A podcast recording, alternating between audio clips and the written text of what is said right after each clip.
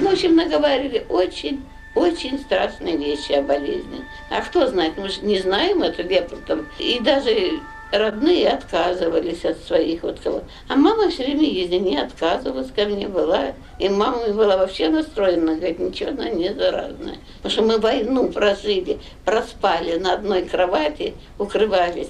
Насекомые нас кусали, если они были, они по всей вероятности были. Я думаю, что самые переносчики заразы. Мы доедали, что я не даю, мама что и, и ничего. Это записанное несколько лет назад интервью с Юлией Горицкой.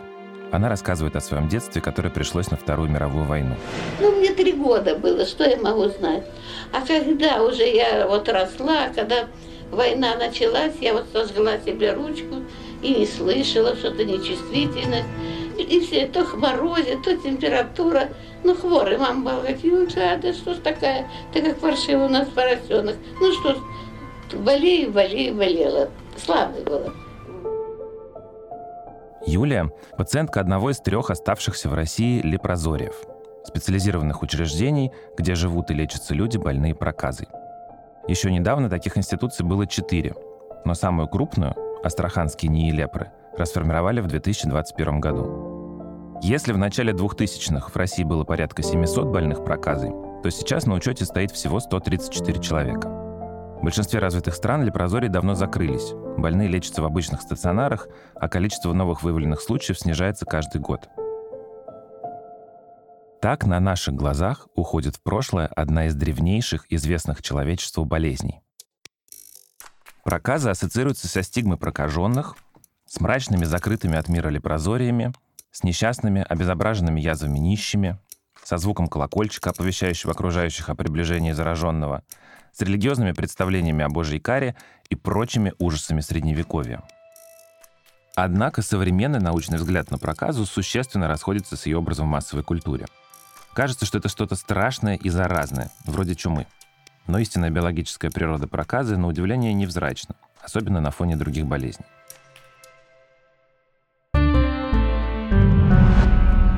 Привет, меня зовут Федор Катасонов, я педиатр, а это подкаст «Почему мы еще живы».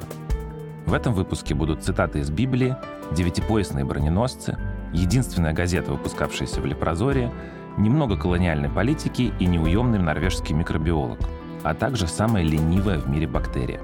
Это выпуск про хансинос, скорбную болезнь, болезнь святого Лазаря, ленивую смерть. Короче, это выпуск про проказу. В этом сезоне нас поддерживает новый партнер – онлайн-магазин «Самокат». «Самокат» выпускает качественные и необычные товары под собственной торговой маркой. Например, йогурты из козьего молока с вишней, персиком и липовым цветом. Круассаны с ванилью, арахисом, шоколадом и карамелью. Паштеты из индейки с клюквой и шампиньонами и прованскими травами.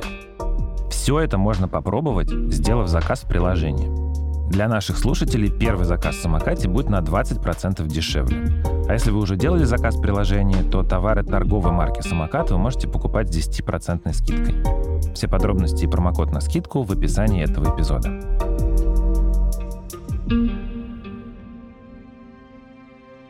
Если будет на ком язва проказы, то должно привести его к священнику. Священник осмотрит, и если опухоль на коже бела, и волос изменился в белый – и на опухоли живое мясо, то это застарелая проказа на коже тела его, и священник объявит его нечистым и заключит его, ибо он нечист. У прокаженного, на ком это язва, должна быть разодрана одежда, и голова его должна быть не покрыта, и до уст он должен быть закрыт и кричать «Нечист! Нечист!» Во все дни, доколе на нем язва, он должен быть нечист. Нечист он. Он должен жить отдельно, вне стана жилища его – вы только что прослушали, так сказать, клинические рекомендации по диагностике болезней и карантинным мерам в иудейских общинах 6-4 веков до нашей эры. Ведь это отрывки из Библии. Глава 13 книги Левит. Вообще проказа гораздо древнее Библии и появилась, скорее всего, не на Ближнем Востоке, а в Африке или в Индии. Там она была известна еще во втором тысячелетии до нашей эры как кушта, то есть поедание в переводе санскрита – Кушта упоминается, например, в аюрведическом трактате Сушрута Самхита, составленном на несколько десятилетий раньше книги Левит. Библия — более популярный в западной культуре источник, так что воображение общественности вплоть до середины 20 века тягостно поражали эти цитаты. И про нечистоту больных проказой, и про то, что им нужно жить вне стана, то есть отдельно от остальных людей. Поразили они человека под псевдонимом Стэнли Стейн. Американца, страдавшего проказой и жившего в последнем американском лепрозории в городе Карвель в 40-х годах прошлого века. За годы жизни Стэнли от проказа появились средства лучше, чем пожизненный карантин зараженных. Но стигматизация больных никуда не делась, и Стэнли посвятил борьбе с ней всю свою жизнь. Правда, не устраивал его не лепрозорий, где жилось вполне неплохо, а неправильное употребление слова «проказа» в переводе библейского текста. Мужчина считал, что на самом деле в Библии говорилось о какой-то другой болезни, а значит, у проказа не должно быть имиджа страшного проклятия из архаичных времен. К Стэнли я еще вернусь, но сразу скажу, что он был почти прав. Слова проказа в книге Левит действительно не было. Вместо него употреблялось древнееврейское слово «цараат». Современные исследователи считают, что им обозначали лишай или псориаз, а то и вовсе четыре разных кожных заболевания.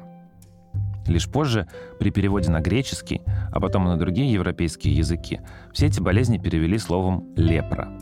Лепра, то есть чешуя.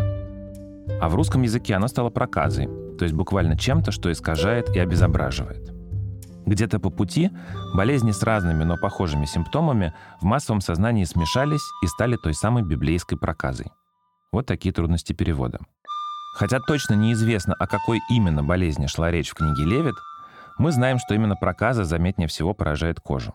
Первично происходит поражение производных эктодермы, это кожа, периферическая нервная система, слизистые оболочки верхних дыхательных путей и передний отдел глазного яблока. Говорит дерматовенеролог Юлия Левичева. Основной признак лепры, как мы знаем сегодня, это потеря чувствительности участков кожи. Они действительно могли быть светлее основного тона кожи, но главное, что их можно было хоть колоть иголкой, хоть резать, хоть прижигать – и человек не ощущает боль. В первую очередь при лепре пропадает температурная чувствительность, потом присоединяется болевая чувствительность и тактильная. Причем при разных формах лепры это совершенно разные точки приложения. При малобактериальной лепре чувствительность, как правило, пропадает в участке, который у нас поражен, то есть в пятне, в пределах пятна, а при многобактериальной лепре тяжелых формах лепроматозного типа поражаются дистальные отделы конечностей верхних и нижних, то есть там чувствительность пропадает в первую очередь. Вот как это описывал Владимир Стекловский, один из крупнейших российских специалистов по лепре и сотрудник лепрозория в Сергиевом Посаде. У нас один был э, студент техникума, молодой парнишка, никогда не скажешь, что он больной лепрой. Ой, ему все было холодно, он грел на батарее руки. И не чувствуя это, обжег. И пришел к хирургу с ожогами. А хирург толковый, знающие, все были же подкованы о том, смотрите, что лепра И говорится, проверили у него чувствительность, а у него чувствительности нет. Кроме того, лепра может проявляться утолщением и огрубением кожи, язвами на ногах, слепотой, выпадением бровей и ресниц. Еще на лице прокаженных появлялись характерные наросты и утолщения. Сегодня врачи называют это «львиное лицо». Также проказа умеет буквально растворять кости пальцев на руках и ногах, из-за чего они страшно деформируются. В общем, проказа действительно калечила и обезображивала, при этом была заразна и распространялась от человека к человеку. Однако как именно это происходило, люди долгое время не понимали и не могли ничего с этим сделать. Они лишь пытались остановить распространение болезни, и способ был один – библейский – помещать больных в пожизненный карантин. Так в Европе появились специальные коммуны для проживания людей, больных лепрой – лепрозории –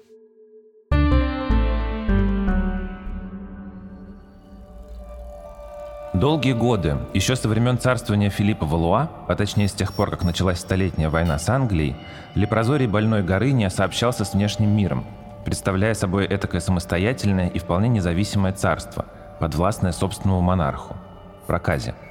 Царство неизлечимо больных, которых пугала та жизнь, которой жили здоровые люди, которым чужды и даже ненавистны были радости земные – ни один из жителей равнины не рискнул бы подняться по склону больной горы выше деревянного креста, равно как не поздоровилось бы и прокаженному, вздумал он спуститься на равнину, а тем более забрести в близлежащую деревню.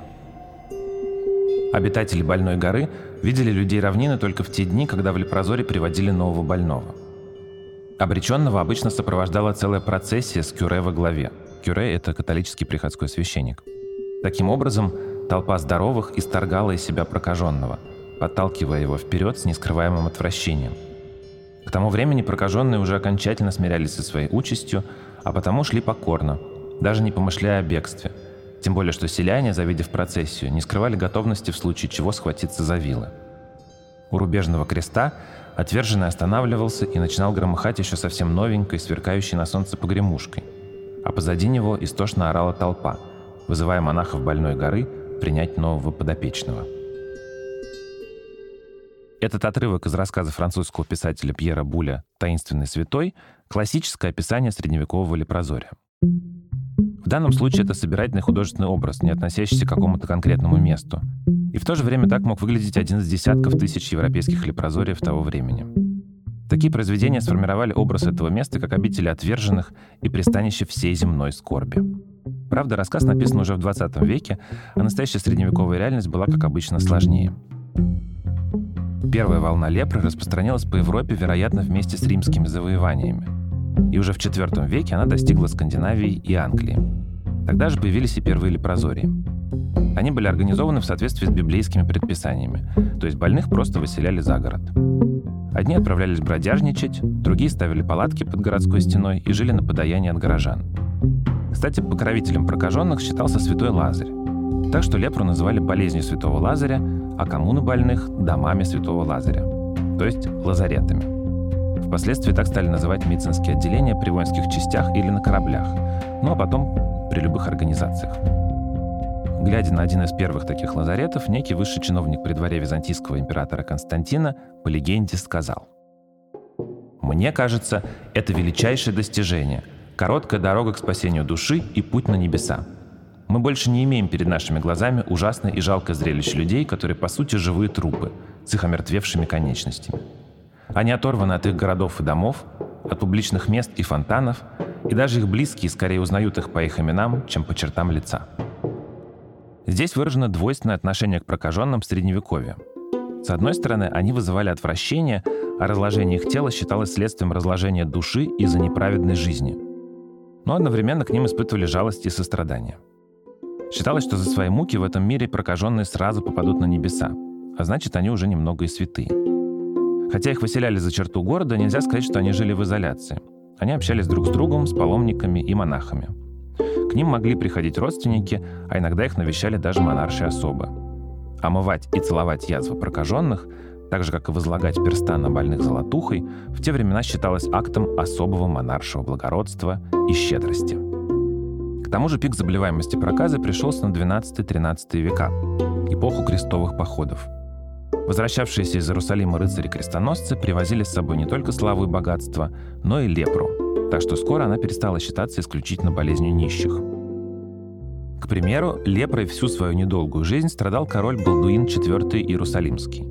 Это он представлен как таинственный персонаж под железной маской в фильме Ридли Скотта «Царство небесное». С ним в какой-то момент встречается главный герой. Подойди ближе. Я рад встретиться с сыном Готфри. Твой отец научил меня охотиться с соколом и стрелять из лука. Он видел, как я поранил руку, и он, а не лекарь, заметил, что я не почувствовал боли. Он плакал, когда принес моему отцу весть, что я болен проказой. Сарацины верят, что эта болезнь послана в наказание за нашу гордыню. Арабы считают, что в аду меня ждут еще более жестокие муки. Думаю, это несправедливо. В 12-13 веках, после крестовых походов, лепрозории, куда теперь мог попасть и богатый, и бедный, превратились во вполне солидное учреждение под покровительством монастырей. Образ жизни там тоже был монастырский.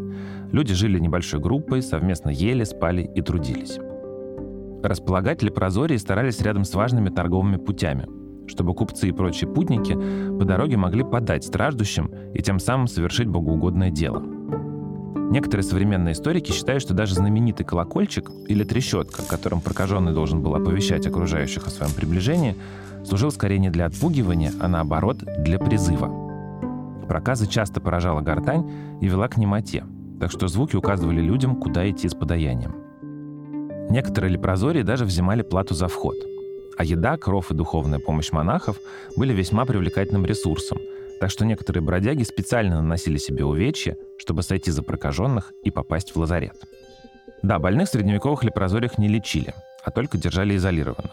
Но, кажется, этой меры вполне хватило. Так что уже к началу XVI века проказа в Европе исчезла сама собой.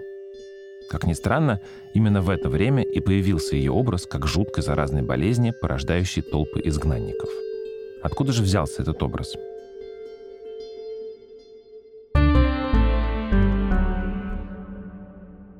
В XIV веке по Европе прокатилась эпидемия чумы. Той самой черной смерти, которая сократила население материка чуть не в половину. В следующем веке на кораблях из Нового Света приплыл крайне заразный сифилис. Кстати, про него у нас есть отдельный выпуск. Все это были болезни с видимыми поражениями кожи в виде язв, нарывов и волдырей. Тогда-то люди по-настоящему стали бояться заражения, хотя еще не знали, как оно происходит. Дифференциальной диагностики не существовало, так что в массовом сознании все кожные болезни, скорее всего, слились в одну страшную язвенно-чумную напасть. В эту компанию попала и проказа. К XIX веку европейские государства выросли и обзавелись колониями. В Африке, в Китае и на тропических островах. Колонией Великобритании стала Индия, где лепра, или как здесь ее по-прежнему называли кушта, никогда не исчезала. Прибывших на место службы колониальных чиновников и христианских миссионеров поразил размах проказы. Ведь для них это была уже не более чем страшилка из средневековых легенд. Они в красках описывали, как она уродует, чем вызывали у британцев страх, что эта болезнь выберется за пределы колонии. Лепру стали называть имперской опасностью, и общественность требовала от колониальных властей изоляции и сегрегации больных проказой. Тогда-то в колониальных странах, да и в метрополиях стали появляться лепрозории иного типа – печальные, закрытые от мира колонии поселения. Их финансировали по остаточному принципу.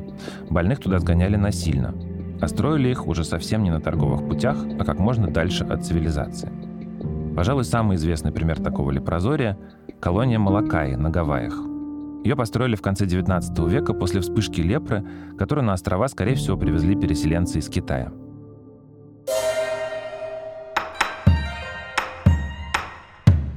Он знал, что означает это похожее на лишайник пятно –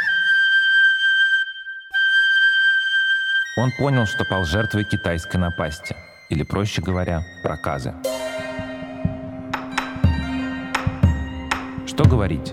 Такой недуг – большое несчастье для каждого. Горька судьба того, кто должен покинуть красивый, удобный дом, покинуть всех своих друзей и переселиться на северный берег острова Малакая, где неприступные утесы грохоча разбивается прибой.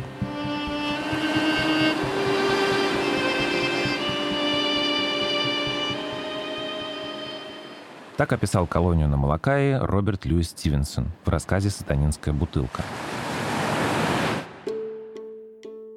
Как и в средневековых лепрозориях, больные просто жили в колонии, но лечить их было нечем, потому что лекарства от проказа по-прежнему не существовало. Хотя именно уроженка Гавайев впервые попыталась создать такое лекарство.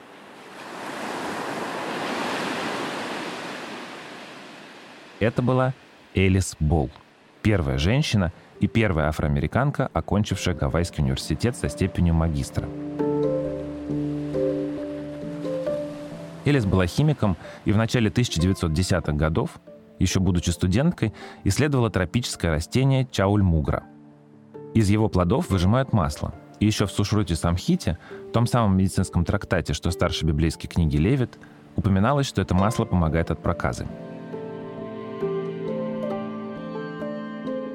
Оно и правда чуть-чуть, но помогает. Так что индийцы применяли его веками. Правда, чульмугровое масло надо пить, а оно очень горькое и вызывает жесточайшее расстройство желудка. Элис Болл попыталась выделить из масла его действующее вещество – этиловые эфиры жирных кислот, чтобы их можно было вводить в организм через инъекции. Эту работу девушка закончить не успела, так как умерла в 24 года по неясной причине. Однако дело Элис продолжил ее коллега по Гавайскому университету, врач Артур Дин. Созданный им препарат на основе чаульмугры оставался основным средством лечения проказы до конца 1940-х годов. Правда, оставалось непонятным, что именно нужно было лечить. Для европейского здравоохранения проказа перестала быть актуальной проблемой, так что проникнуть в ее тайну ученые не особенно стремились. Однако в 40-х годах 19 века проказа снова неожиданно объявилась. На этот раз в Норвегии. По всей стране заболело около трех тысяч человек, и норвежское правительство начало программу исследования болезней. В Бергене построили специализированный госпиталь, и одному из работавших там врачей по имени Герхард Хансен наконец удалось выяснить, что вызывало лепру.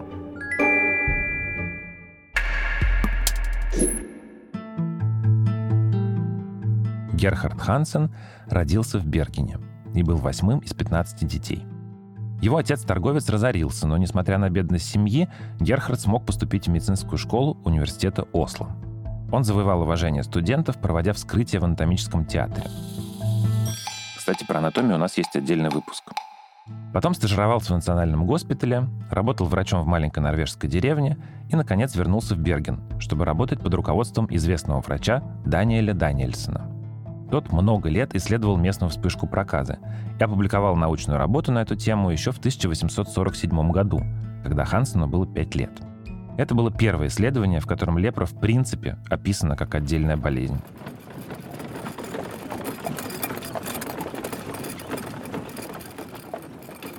Вместе Даниэльсон и Хансен отправились в путешествие по городам и деревням. Они искали лепрозных больных – и брали у них образцы ткани и жидкости из лимфатических узлов, надеясь найти там что-то интересное. Образцы Хансен потом рассматривал под микроскопом.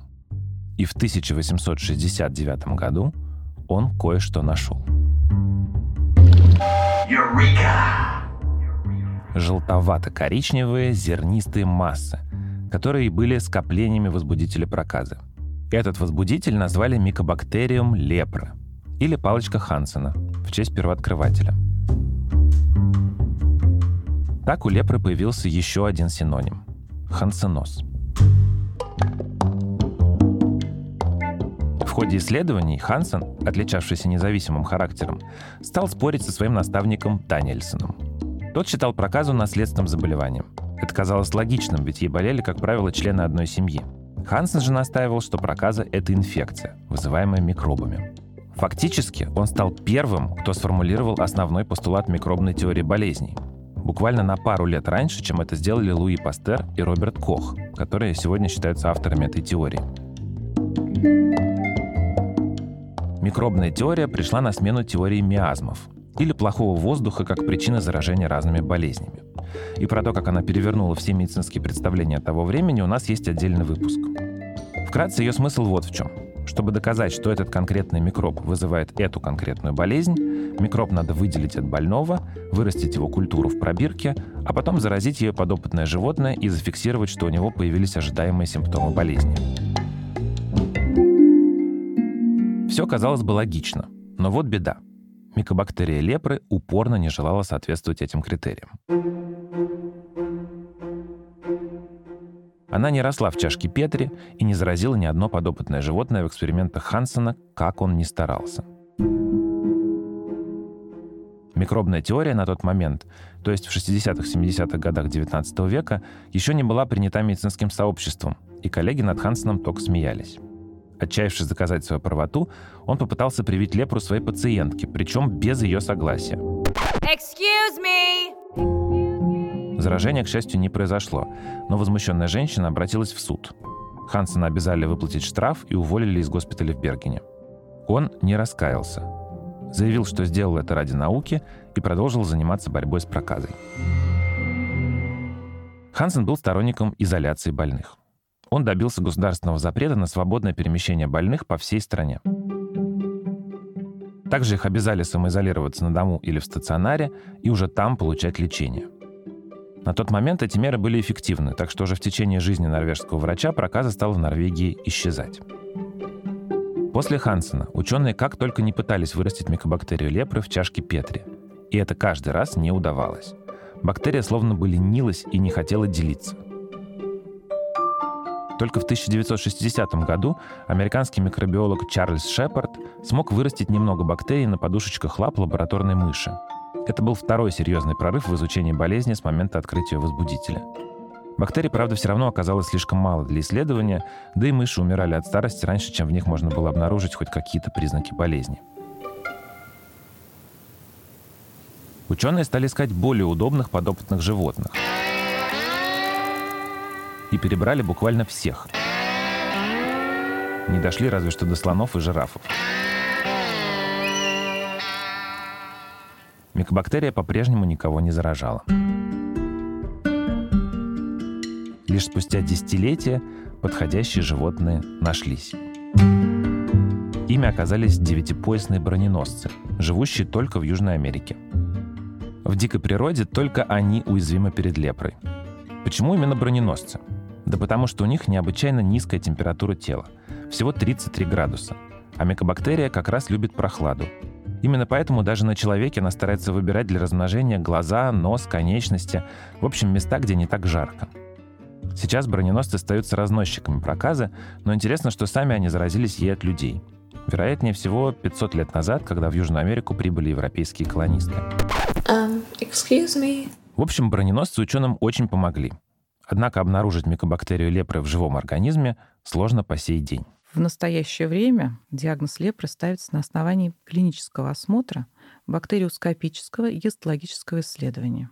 Ну, однако стандартные методики хоть и актуальны в настоящее время, но есть еще и современные, дают нам большую информацию, потому что бактериоскопия, гистология, у них немножечко низкая чувствительность, они не могут проводить дифференциацию микобактерий, лепры от других микобактерий, ведь их огромное количество потому что морфологически они неотличимы будут от микобактерий лепры при бактериоскопии. Но на сегодняшний день есть и современные методики, например, ПЦР-диагностика. У нас в России в 2017 году было изобретено две таких тест-системы. Сейчас они не используются пока широко, но эти методики уже разработаны в научных институтах, они используются. Из-за труднодоступности столь экзотических животных, как броненосцы, и сложности с выращиванием бактерий в лабораторных условиях, лекарства от проказа пришлось искать методом простого перебора, без предварительных клинических исследований. Еще в 1930-х годах немецкий врач Герхард Домак предложил лечить бактериальные инфекции сульфаниламидами. К ним относится, например, пронтозил, первый коммерчески доступный препарат этой группы. В 1946 году ему на смену пришел другой сульфаниламид – Дапсон, который и оказался самым эффективным против проказы. Это открытие пришлось на эпоху последних лепрозориев старого типа, таких как в городе Карвилл, штат Луизиана в США. Он действовал с 1921 по 1960 год, и там до конца своей жизни оставался Стэнли Стейн из начала нашей истории –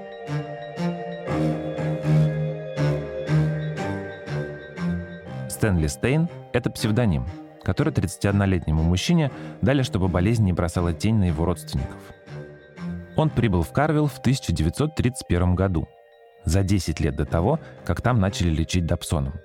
И всю жизнь посвятил борьбе за дестигматизацию проказа. Стэнли стал редактором газеты «The Star». Это была единственная в истории газета, выпускавшаяся в Лепрозории – Статьи в нее писали другие пациенты Карвела, сам Стэнли составлял для нее подборки научных публикаций, а также пересказывал услышанное по радио новости и публиковал мнения экспертов. Кроме того, он следил за общественными дискуссиями и слал гневные письма тем, кто, по его мнению, неправильно рассуждал о проказе. И, как я уже сказал, Стэнли боролся за отмену слова «лепра» применительно к библейскому тексту. В оригинале там было только слово «цараат», которое, может быть, и не лепру вовсе обозначало – ну а Стэнли предлагал вообще не называть эту болезнь лепрой, а лучше переименовать ее в болезнь Хансена. Дискуссии о том, стоит ли переименовывать, ведутся до сих пор, ведь проблема стигматизации остается. С одной стороны, понятно, что все хронические инфекционные заболевания, там и ВИЧ, да, и туберкулез, они всегда вызывают опасения у окружающих. Но лепра вот она как-то особенно так пугает, воспринимается как страшная, позорная болезнь пациенты рассказывают о том, что если они сообщают об этом заболевании, ну, часть, конечно, пациентов просто не знают, что это забыли. А если знают, ну, они видят, что ограничения в общении, перестают общаться, перестают общаться родственники. На работу, скажем так, трудно достаточно устроиться. Даже получить медицинскую помощь тоже, ну, все равно какие-то косые взгляды. Они чувствуют это отчуждение, его очень трудно объяснить, но когда ты видишь, что человек уже не так с тобой общается, держится стороной, это все очень хорошо просматривается, они это чувствуют чувствуют, боятся сообщать об этом. Поэтому вот даже собирая анамнез, очень сложно сказать, когда мы задаем вопрос, есть ли у вас Общались ли вы с лепробольным? Даже если они общались, я практически уверен, что эти больные не сообщали им о том, что у них такое заболевание в анамнезе было. Вот это все до сих пор скрывается, потому что стигматизация очень серьезная. Не только у нас в стране, она по всему миру. Она сохраняется вот на протяжении уже не одного столетия. Хотя проблема серьезная уже решена, можно сказать, Действительно, сейчас лепра прекрасно лечится. Терапия допсоном оказалась вполне эффективной, а в 1980-х годах к нему добавили еще два антибиотика – рифампицин и клофазимин. Так, наконец, появилась современная методика лечения проказа – комбинированная лекарственная терапия. ВОЗ запустила соответствующие программы, и с 1983 по 2018 год уровень заболеваемости проказой в мире упал на 99%. В России единичные случаи заболевания проказы выявляют, но в целом это уже решенная проблема. Не в России. В России такого уже сто лет не было, чтобы смертельные случаи от лепры были. Вот в Индии, в Бразилии есть единичные случаи. Есть детская лепра там. У нас детской лепры уже очень много лет нет. Наверное, лет 40-50. Это очень хорошо, это показатель. Но опять же, это все заслуги вот советской системы, которая была очень грамотно выстроена – когда построили специализированные клиники, когда открыли научно-исследовательские институты, когда вот прям направили эпидемиологическую службу, дерматологическую, все усилия, и это все погасили очень кропотливо, четко. Но мы не останавливаемся в любом случае. Говорю, даже единичные случаи, они тоже требуют пристального внимания и работы с этими пациентами. Лепрозории тоже теперь выглядит иначе. В России их осталось три. Терский в Ставропольском крае, Абинский в Краснодарском крае или прозорий в Сергиевом Посаде. Это не закрытое учреждение. На сегодняшний день у нас это стандартные стационары, ничем не отличающиеся от любого другого. То есть оборудованные по всем правилам любого стационара. Единственная, может быть, разница в том, что пациенты находятся в одно-двухместных палатах, у них немножечко более комфортные условия проживания. Ну, им разрешают, скажем так, создавать некоторую такую домашнюю обстановку, опять же, из-за большого периода длительного нахождения – ну, вот это, наверное, вся особенность. А все остальное все точно так же. В мировой практике в основном это общеклинические стационары, где-то инфекционные стационары. Не такое длительное пребывание. Я разговаривала с доктором из Германии. У них пациент находится в течение двух недель в стационаре, начинает лечение. Если все замечательно, дальше он отправляется домой с препаратами, выходит на работу. Кажется, что микобактерия лепры сдалась легко. Это при том, что ученым так и не удалось вырастить ее в пробирке и создать против нее вакцину. Микобактерия ушла вежливо, с видом не особенно-то и хотелось. Почему же она оказалась такой ленивой?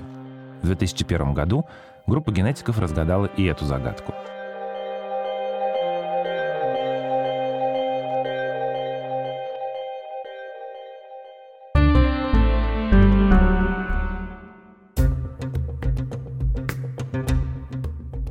2001 году генетики из Института Пастера в Париже расшифровали геном микобактерии лепры и выяснили неожиданное.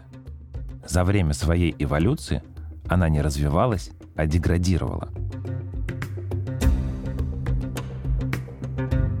То есть биологическая структура бактерий все время упрощалась, а не усложнялась.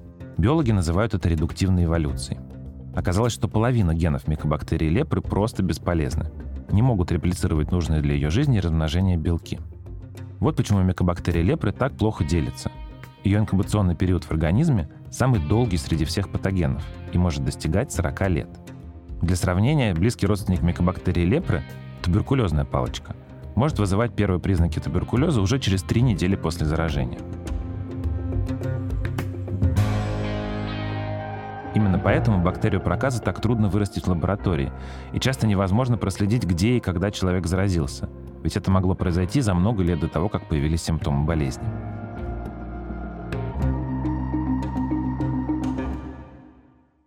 Поскольку микобактерия лепры сохранила минимальный необходимый для выживания набор генов, она, по сути, беззащитна перед нашим иммунитетом. Если иммунитет крепок, человеку ничего не угрожает. Неудивительно, что пик проказа пришелся на средние века, когда люди чаще болели и хуже питались, и их иммунитет был ослаблен. Впрочем, даже со слабым здоровьем заразиться лепрой на самом деле трудно. Заражение не происходит, если просто оказаться с больным в одном помещении, дотронуться до него или поцеловать. Проказа не передается от матери ребенку или при половом контакте. Чтобы заразиться, нужно долгое время спать с больным в одной кровати и есть из одной миски. Поэтому люди в былые времена болели проказой семьями, и поэтому Даниэль Даниэльсон счел проказу наследственной болезнью. Кроме того, у человека должна быть иммуногенетическая восприимчивость к бактерии проказы. Такая восприимчивость, по последним данным, есть всего у 5-8% населения. Тем не менее, передается микобактерия самым банальным путем – воздушно-капельным. Несмотря на низкую контагиозность заболевания, существуют веские доказательства повышенного риска для людей, которые живут в тесном контакте с больными из-за инфекционных аэрозолей, возникающих при кашле, чихании. То есть большая часть самое большое количество скоплений микобактерий все-таки в слизистых носа, ротоглотки. И в дальнейшем микобактерии попадают в клетки эндотелия сосудов, где оседают в швановских клетках, в клетках кожных нервов. Швановские клетки это такие вспомогательные клетки нервной ткани, которые помогают передавать нервный импульс. Микобактерии лепры любят селиться именно в них, чем и разрушают проведение нервных импульсов в коже. Вот почему при проказе человек теряет чувствительность к прикосновениям, температуре и боли. Это значит, что он не обращает внимания на повреждение участков кожи. В раны попадают вторичные инфекции и вызывают язвы, гниение и прочие гадкие последствия. Но если вовремя начать лечение, ничего этого не будет. По последним данным, даже и нервы повреждает не столько бактерия, сколько иммунный ответ нашего организма на нее. То есть воспаление, которое может держаться в организме долго и даже стать хроническим. Проказа действительно оказалась ленивой болезнью, совсем не такой грозной, как представлялось. Конечно, больные лепры в мире еще остаются, скажем, в Бразилии, Индии и особенно Сомали. Но в большинстве стран мира, по данным ВОЗ, лепра уже к 2010 году почти полностью исчезла.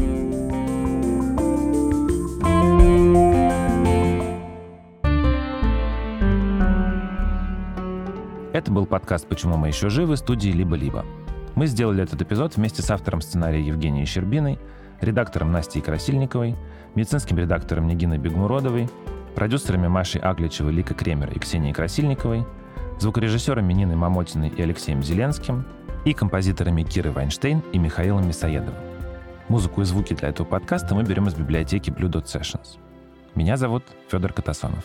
Слушайте нас во всех приложениях для подкастов и не забывайте оставлять оценки и отзывы. Пока.